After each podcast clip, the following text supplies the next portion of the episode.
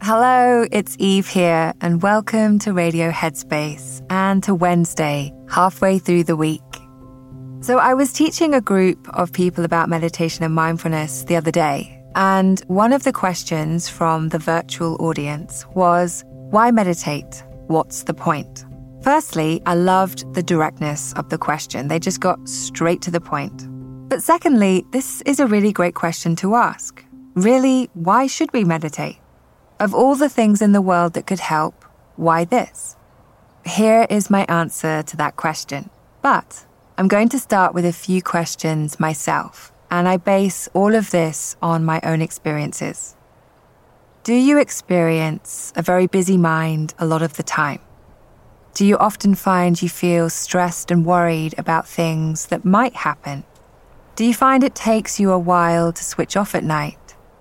When was the last time you stopped and did nothing and brought your attention into the present moment? Of course, we can't have an actual conversation here, but maybe just consider your answers to those questions I asked.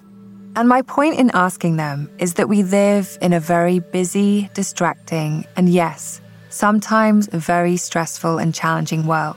And it can be so easy to get caught up and carried away by those challenges, which ultimately leads to more feelings of stress, anxiety, or feeling a sense of disconnection from yourself and others.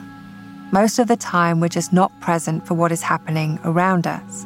We might physically be present, but our mind is elsewhere.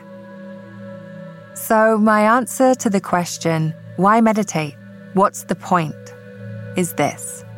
Life is going to be difficult sometimes, and whilst we can't control what happens, we do have the potential to transform the way in which we relate to those things. We need awareness to understand our own mind and to cut through the confusion and we need compassion to connect with others and find happiness. You know, the mind is this intangible thing, but just like the body, it also needs some nourishment. Much like we would train our body in a gym or by, say, going for a run or even a walk, we also need to train the mind to be more present, aware, kind, and compassionate. And it's in doing that that we tend to feel a greater sense of calm and ease in the mind which in turn helps you to feel less stress, sleep better, and feel more connected with the world around you. So, in my experience, that is the point of meditation. I used to wake up about two to three times in the night with my mind worrying and that awful, anxious feeling in the pit of my stomach. And now I feel lucky to say that about 99% of the time, I sleep through the night. So, if you've ever asked yourself that question, why meditate? What's the point? I hope this helps to answer it. Thanks for listening, and I'll see you back here really soon.